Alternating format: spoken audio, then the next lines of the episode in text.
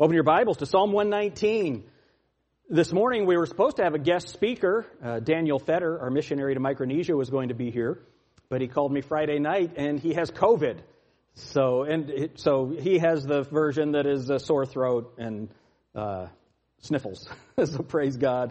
But he thought it would be best not to come and share that with us. How many of you are thankful he didn't share that with us? So what's fun is the text that I get to preach. I am so glad that I get to preach it. So look at Psalm 119 and let's start reading in verse 89. And I hope that you'll come back tonight. I'm preaching the positive side of this text this morning.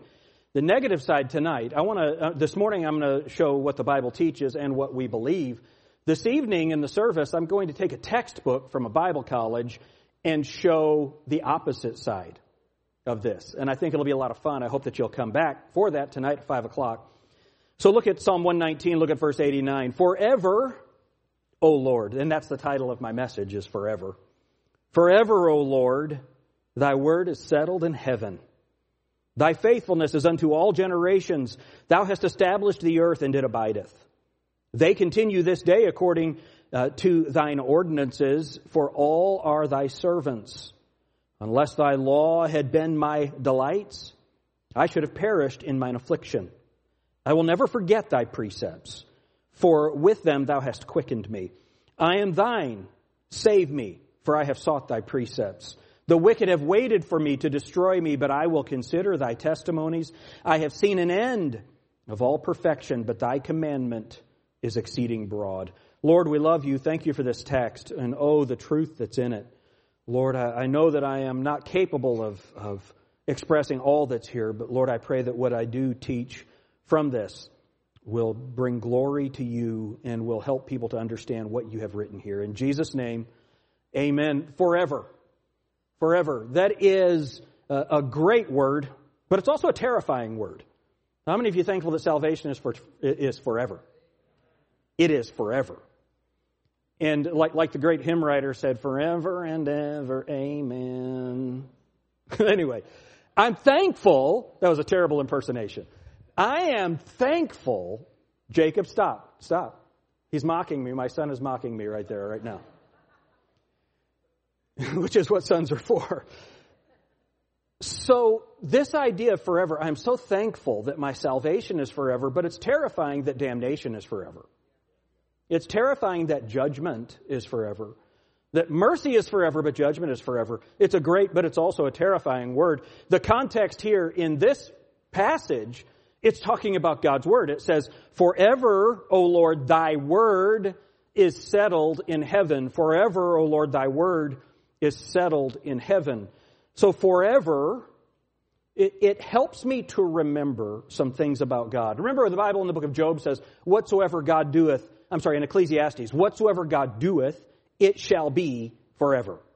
Whatsoever God doeth, it shall be forever. And I promise you, this is going to be fun as we look through this. Let's look at some things that the word forever helps us to understand in this text. And of course, it begins in verse 1 Forever, O Lord, thy word is settled in heaven. We know that there are a lot of people that believe that the Bible contains the word of God. So that's the classical statement of of a theological position called neo-orthodoxy. That's new orthodoxy. And honestly, you're either orthodox or you're not. that's it. You, you either believe that the Bible is true and you hold to the historic Christian faith, or you don't. There's nothing new. You're saved by grace through faith alone. That's it. The church has always been a called out assembly of born again baptized believers meeting voluntarily in a specific location for the purpose of preaching, teaching, exhortation, observing and defending the ordinances, and doing all things whatsoever the Lord commanded. When you take the Word of God and put it together, the church has always been the same thing. You're either a church or you're not a church. You're either saved or you're not saved. You either have right doctrine or you have false doctrine. Are there some points of doctrine that that faithful believers disagree on? Well, absolutely. But not salvation by grace through faith. If you believe that, you're a Christian. If you don't, you're not. Right? Why? Because God said it. Those things are settled. Those clear declarations. You must be born again. That's settled. That is settled. The other thing that I'm thankful for we don't necess- we don't we do believe the Bible contains the Word of God, but we also believe it is the Word of God. And that's a big difference. The other thing is we believe that every word of God is pure. And that God is able to keep them because he has settled them forever. Now, here's the thing that happens. Um, how many of you actually believe you can hold God's word in your hands? Right? You, you've, got, you've got the word and you've got it in front of you. Most of modern evangelicalism doesn't believe that. They would say, well, this verse doesn't say that you have the word of God. What the Bible says is that it's preserved in heaven, that it's settled in heaven. Well, it is what it says. But then Jesus said, Man cannot live by bread alone, but by every word that proceeds out of the mouth of God. How can you live if you don't have it? He settled it so that you can have it. Being born again, not of corruptible seed, but of incorruptible, by the word of God, which liveth and abideth forever. So, how many of you are born again? Well, not if you don't have a Bible. Now, I'm so thankful that you don't have to believe you have a Bible to be saved. There are going to be a lot of people in heaven. They're going to get to heaven and go, Oh, I did have it. Amen? I'm not saying you have to have a King James Bible in order to be saved. That's not what we believe at all. At all. If you believe that Jesus Christ is the Son of God, that He came, was born of a virgin, lived a sinless life, died on the cross to pay for your sin, was buried and rose again the third day, if you believe that and He ascended to the right hand of the Father, and you ask Him to take that payment and apply it to your account because you're a sinner and you deserve hell, you get to go to heaven. Amen? Whether you believe the Bible or not. You don't have to believe the Bible to be saved, but you have to believe what the Bible says about salvation to be saved. Does that make sense? Are y'all following me on this? The simple fact of the matter is God's word is settled. The difference between us and others is we believe that God not only has kept it settled forever, but He has also given it to us. See, the primary difference between what we believe and what many other Christians believe is the doctrine of preservation. Not only did God inspire it, but he has also preserved it. They would say from this verse that God has preserved it in heaven. We believe that he has preserved it in heaven, but he has always preserved it in words that we can see. Let me give you a couple of illustrations of this. If you remember the book of Jeremiah, it was delivered to the king and the king didn't like it. So he took his knife, his pen knife, and he cut out the sections he didn't like and threw them in the fire. And ultimately he threw the whole scroll in the fire. But here's the good news. God remembered what he wrote. Why? because it's settled in heaven. The amazing thing is, I believe that it was, that the Bible was written before he said, let there be light. Why? Forever. It's settled in heaven. God has his word written down and preserved. How about the Ten Commandments? What happened to the initial Ten Commandments? Moses got mad and broke them. But again, God remembered what he had written. And so no one has ever seen the first edition of the Ten Commandments. No one's ever seen it. And yet we believe that we have the Ten Commandments. Why? Because God remembers what He wrote. So you have inspiration, you have preservation, and then you have inscripturation. What is inscripturation? That's when it's written down. And here's the good news. How many of you have a Bible here? You got a Bible? If you don't have one, look in the chair in front of you. There's a Bible there. And if you don't have one at home, take that one home with you so you can have a Bible. Amen? We need to buy, one, buy them with larger print anyway. Have you ever tried to look at one of those Bibles that's under there? If you look at people that can't see very well, those are people that have tried to read the Bibles provided by Grace Baptist Church. I'm so thankful that the Word is preserved forever. Now, uh, how many of you think that I might be able to talk about that for a little while longer? But we're going to, let, let's just move to this next thing. I want you to see this. Not only is God's Word forever, look at the next verse, verse 90. Thy faithfulness is unto all generations. God's faithfulness is forever.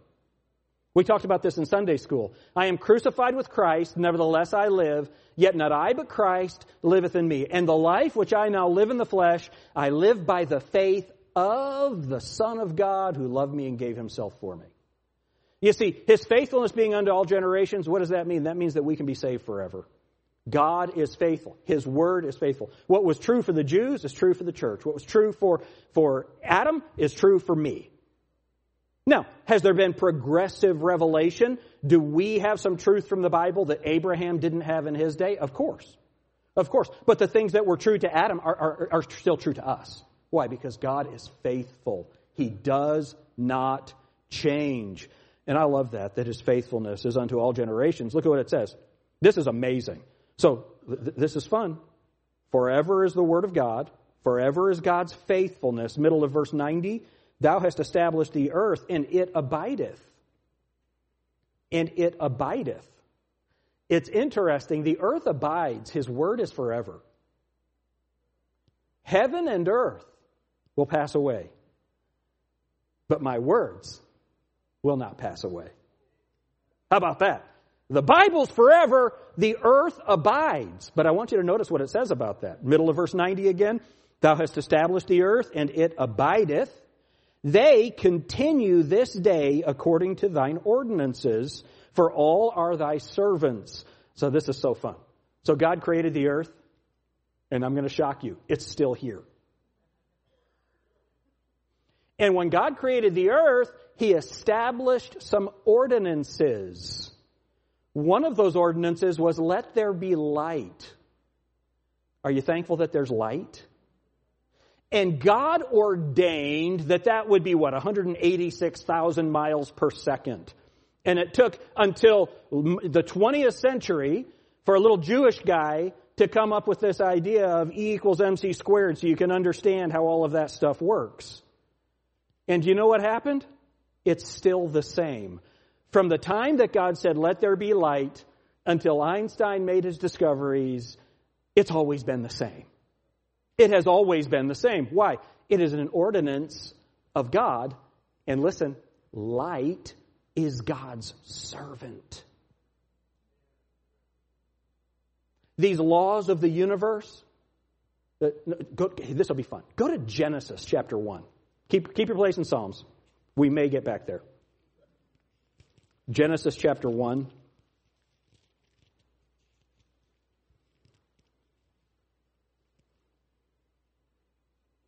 Verse 3 And God said, Let there be light, and there was light. And God saw the light, that it was good. And God divided the light from the darkness. And God called the light day, and the darkness he called night. And the evening and the morning were the first day. And God said, Let there be a firmament in the midst of the waters, and let it divide the waters from the waters. And God made the firmament and divided the waters which were under the firmament from the waters which were above the firmament. And God called the firmament heaven, and the evening and the morning were the second day. What happened there? God established these rules of evaporation and moisture. He established it. When the flood happened, I think those things changed. But did nature change it or did God change it? God did. Why?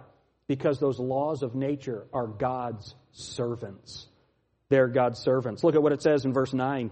And God said, Let the waters under heaven be gathered together into one place, and let the dry land appear. And it was so. And God called the dry land earth, and the gathering together of the waters called he seas. And God saw that it was good, and I love this. This is so cool. How many of you know there's a difference between the land and the sea? Y'all know that? We cover really deep stuff here. Try to keep up. Okay? So you have the land and the sea. And God said they're different. And God established the boundaries of the seas. God ordained where they would be. Now, how many of you have heard, according to Al Gore, that the seas are rising? Have you heard that? That the sea levels are, have you young people heard that the sea levels are rising? Have you heard that? And remember what they said. This was in 2000. By now, New York City was supposed to be underwater. Have you all heard that? Do you know who's in charge of that? God. Do you know what those sea currents and sea levels are? They're controlled by the laws of nature. The laws of nature. When God set the sun in the sky and He set the moon in the, in the sky, what did that do? That established, what did he say? For seasons, and for days, and for weeks, and for years. We, can, we, we know where we are on the calendar based on those two great lights that God put in the sky. And the sea levels and currents and tides all have to do with the gravity of the moon. And who is it that, that, that ordained that? And they are God's servants. See, Barack Obama thought they were his. What did he say in one of his first speeches after he was elected president. The seas are going to recede. What's he, Moses? How many of you remember him saying that? Listen, this is, you might want to write this down, tattoo it to your forehead, whatever. The new environmentalism is a new form of atheism. Modern envi- environmentalism is a new form of atheism. You think you can destroy the planet? What does the Bible say? It abides. Now, the elements will melt with a fervent heat. It is a, from, from whose face the earth and the heavens fled away, and there's found no place for them. It is going to go away. Seeing that all these things shall be dissolved, what manner of persons ought we to be in all holiness? It, all, it is going to go away, but you're not going to do it because those laws are His laws. Let me explain the sea level rising to you. Here's how much they're rising. Are you ready? These are the, the, the, the most current. I just Googled it a minute ago, and Google never lies. The Google machine told me. Here's what it said 11 one hundredths of an inch per year. 11 one hundredths. Okay, so get an inch. Can you figure that out? An inch? What do you think? Is that, is that pretty good? You don't know. You're too far away. Now divide that by 100 and count 11 of them. Have you ever tried to measure water? Have you ever tried to measure moving water? That much a year. They're lying. and if they do believe it, who cares? See, I know I, am I'm pounding this thing, and let's just pound this thing to death. These laws of nature are God's. These laws are God's laws, and the Bible says they are His servants, and He can make them do whatever He pleases. When He said, Let there be light, the light got here before the instrument of light was put in the sky. Why? It's His servant. When, when Jesus Christ was born of a virgin, there's a law there, there's a law of biology, that it takes a man and a woman and a seed and an egg. And that's what's required. But those laws are his servants. And he can tell that servant to do what he says to do, and it will do it. And then people don't rise from the dead unless the servant obeys God. And God says, Death, let go of my son. And that law obeys because it is his servant. You see, there, in modern Christianity, not only do we have people that are denying the Word of God, Modern evangelical Christianity, we have people who do not believe that they have every word of God. But also in modern evangelical Christianity, there is a move toward social justice, toward critical race theory, and toward radical environmentalism. There are a lot of modern evangelical churches that agree with the Democrat Party on the Paris Climate Accords. As if stopping the United States from manufacturing is going to heal the planet. No. The purpose of that is not to raise the level of the rest of the world, it's to bring the United States down to the, to the impoverished level of the rest of the world. That's the goal of that. Why? Because we cannot change nature. It is God's servant. Now, I feel like I have to say this because there might be someone here that doesn't know. How many of you think that, that, that Christians ought to pick up their trash? That we all believe that. How many of you want clean water? Right? You, you, you expect factories to make sure that they're not pumping pollution into the air. Th- that's not what radical environmentalism is about. And it's interesting, these radical environmentalists tell you that you need to keep your heat at a certain level and then get on their own private jet.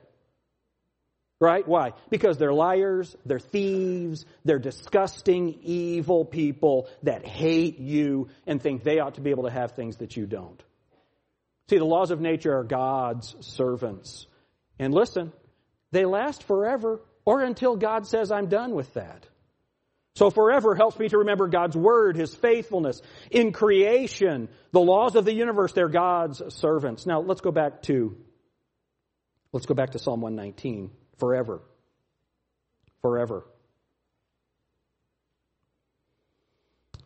So, verse 92 Unless thy law had been my delights, I then, or I should then have perished in mine affliction. We need to, for, we need to remember where we were last week. We talked about navigating the dark night of the soul. And, and we do that by help thou me. Help thou me. So uh, let's, let's go to verse 81, and this will really give us the context for this section. So the previous section, my soul fainteth for thy salvation, but I hope in thy word. Mine, eyes fail for thy word, saying, When wilt thou comfort me? For I am become like a bottle in the smoke, yet do I not forget thy statutes. How many are the days of thy servant? When wilt thou execute judgment on them that persecute me? The proud have digged pits for me, which are not after thy law. All thy commandments are faithful. They persecute me wrongfully. Help thou me. They had almost consumed me upon the earth, but I forsook not thy precepts. Quicken me after thy loving kindness. So shall I keep the testimonies of thy mouth. So what has he done? He's been in the valley of despair. He's been, like, like in Pilgrim's Progress, the slough of despond. He, he has been in a place where he thought he was going to die. He was like that empty and dried and cracked balloon. He felt like he was worthless and he's saying, God, how much longer am I going to have to live this way? And then what did he do? He stepped out of that mess and he found his footing on the solid rock of God's word forever. O Lord, thy word is settled in heaven. All of the things you've promised me are true. All of my trouble, all of this persecution, you know every bit of it and you have not left me. I can trust you, God. That's the context of it. So these things, this, this framework of God's Word being settled, it's so vital that that's strong and secure and based in solid rock. So when my trouble comes, I can take that struggle and I can hang it on that. And it takes the weight off of me. And I can trust God. And look at how it says it. Unless thy law had been my delights, I should then have perished in mine affliction. See, we can get to where our trouble is so hard it could kill us. And somehow we have to find delight. What do we find delight in? We need to find that delight in God's Word. And here, specifically, specifically, the law. What are the law? They're God's servants. So you have the law of the Old Testament, you have the laws of nature, you have the laws of physics, all of those laws, and this, of course, is specifically dealing with the laws that God established, but where in the law does it tell us that God ordained where the seas are? God ordained that light would be. God ordained that the sun would be for seasons. God ordained all of that. They're His servants. You say, Brother Jim, those things change. Yes, according to God's law. They're God's servants. Look at what it says next. I love this. Verse, verse 93 I will never forget thy precepts, for with them thou hast quickened me. Thou hast quickened me. Uh, that same sustaining power where God gives the bounds of the seas and sets the temperatures, um, there's something that you ought to study. Uh, maybe write this down, young people, and study this. It's called the anthropic principle. The anthropic principle. And I think it was Carl Pagan, I mean Carl Sagan, who kind of started identifying these things that a planet would have to have in order to sustain life. And he assumed that there would be thousands of those planets. Do you know how many they found? One. And that's where those are, where God's servants have made it so that we can not only survive, but thrive. It's interesting. How many of you have heard that sun is bad for you? Have you heard that? These people are liars, man. You know one of the best things you can do for your health? Go outside. Let that sun, get that vitamin D in you. Get that, let that sun start to heal you. Why? Because God created the world for you to be in it.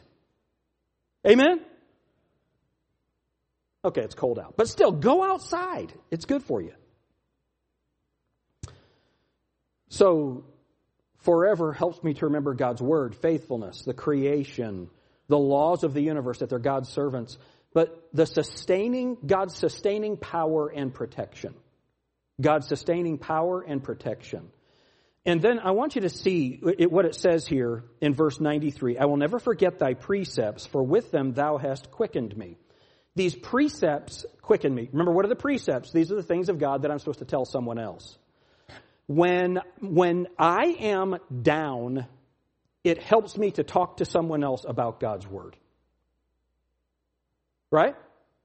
And what happens is when you start to feel spiritually dead, let's be honest, how many of you have been in a place in your life where you have, you, you, you just don't feel spiritually alive? You, you ever been there? Here's what you should do. Start talking about God. Start praising God. Go to someone and tell them about your God what the Bible says about your God, how great He is, who Jesus Christ is, what He has done for you, what He wants to do for them, what He's done for your family, what He's done for our country, what He's done for this world, the virgin birth. What a great time to talk about the virgin birth. Why the virgin birth? We're going to be looking at that on Christmas Sunday. Why the virgin birth? It's vital so that God could have a, a body, so that He could die for you and for me. This round yon virgin, mother and child, it's so important. What a great time to talk about that.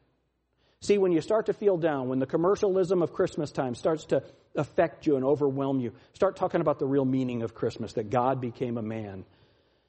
We beheld his glory, the glories of the only begotten of the Father, full of grace and truth. Amen?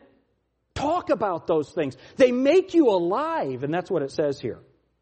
It says in verse 93, I will never forget thy precepts, for with them thou hast quickened me. I love this. Not only do I see forever helps me to remember God's word, faithfulness, creation, laws of the universe, sustaining power and protection, those precepts that quicken me, but salvation. I am thine, save me, for I have sought thy precepts. I am thine, save me, for I have sought thy precepts. Here's something that you and I have that David didn't the indwelling Holy Spirit of God. Have you ever asked Christ to save you? Have you asked Christ to save you? You're born again? Do you know how long that lasts? You guys are lame. The pastor said encouragingly. How many of you are saved?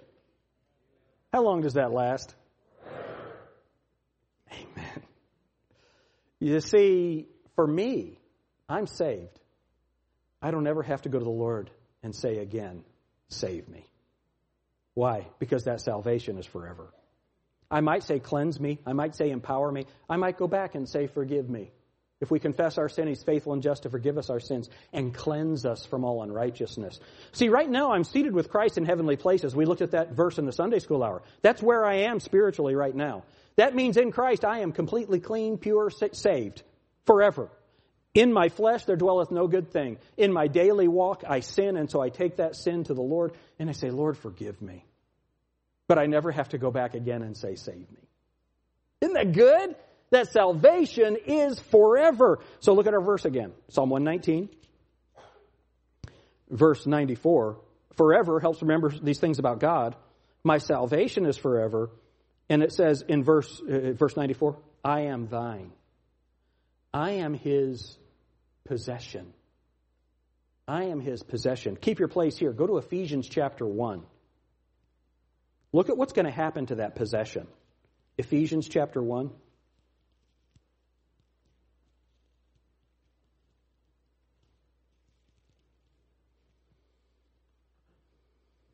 Look at verse 12. That we should be to the praise of his glory who first trusted in Christ in whom ye also trusted, after that ye heard the word of truth, the gospel of your salvation, in whom also after that ye believed, you were sealed with that Holy Spirit of promise. So faith cometh by hearing, and hearing by the word of God. You hear the Bible, you believe the Bible, you ask Christ to save you, He saves you. What happens when you believe? Then you're sealed with that Holy Spirit. For how long? All right. And what does that do for us? Verse 13, in whom ye also trusted, after that ye heard the word of truth, the gospel of your salvation in whom also after that ye believed you were sealed with that Holy Spirit of promise, which is the earnest of our inheritance. Now, when you see that word inheritance, we're adopted, we actually experience the adoption when he takes us out of this world. Remember, Romans chapter 8, what are we waiting for? To wit, the adoption. That's what we're waiting for. All right? When does that happen? Which is the earnest of our inheritance until the redemption of the purchased, what's that next word? Possession, unto the praise of his glory. When is the redemption of the purchased possession? The rapture. He's going to come and redeem us. See, he's already redeemed us from sin and the penalty of sin. He's going to actually redeem us from the presence of sin and take us out of this place. And how long is that salvation? It's forever. I am his possession and I am his prized possession. He loves me. He loves me. I am his. And how long will I be his? Forever. Do you have a prized possession? Uh, I like pens. I know you're thinking, Pastor, you're talking about prized possessions, and then you said pen. That's weird. I know. But I, I had found this pen. I've had it for about 20 years, and I hadn't used it. And it's really cool. It's a fountain pen that's retractable. It's a vanishing nib fountain pen. I took it and I cleaned it and I filled it with ink and I, I, I took a polishing cloth and I, I shined it all up.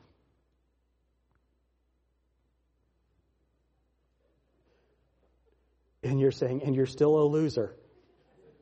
Maybe more so now. This sitting on my notebook on my desk at home this morning when I went in there, it was like this. I walked in and said, I like that. And we all have things that, that are like that. Matt Hickman's going to eat his prized possession. He just got a doe with his bow. It's pretty cool. You know, he makes these bows. Got a heart shot on a deer with a bow that he made. That's manly right there. That's manly. Y'all have a prized possession. You know what I'm talking about? Something that you just enjoy. You like it. And God, the Bible says God's given us these things freely to enjoy. Praise God. I'm glad we get to do that when I take this pen and I compare it to Lydia, the value is so different. Y'all know that we had our first son died, and then we got Lydia. And I don't know, I think for me, that that made Lydia even more precious. She's a prized possession. So much more than Jacob.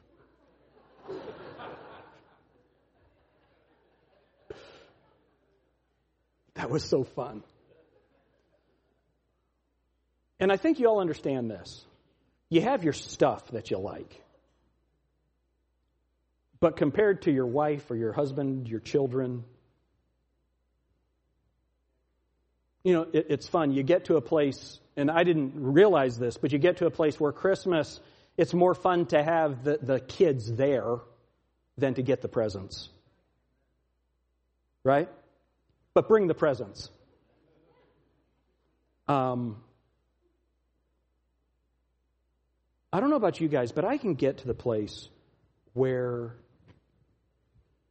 because I know my own thought life, uh, it's like the, when you read the Apostle Paul, don't you get the sense that the closer he got to eternity, the more real his sin became in his life? You, you get that from reading Paul? And, and we can all get to the place where we think, man, I am such a sinner. You can almost say, I can't serve God. The more you know about the Word of God, you, the more sin you find in your own life. The more light from God's Word that comes in, the more flaws you start to see in your own life. And here's what we forget that when God sees me, he sees his son. I was purchased with his own blood. I am dear to the Father. And I will be, listen, forever. Praise God for that. Forever helps me to remember God's word, faithfulness, creation, those laws of the universe, His sustaining power and protection, those precepts, the salvation, the ownership, the possession. And then let's, let's finish. Back to Psalm 119.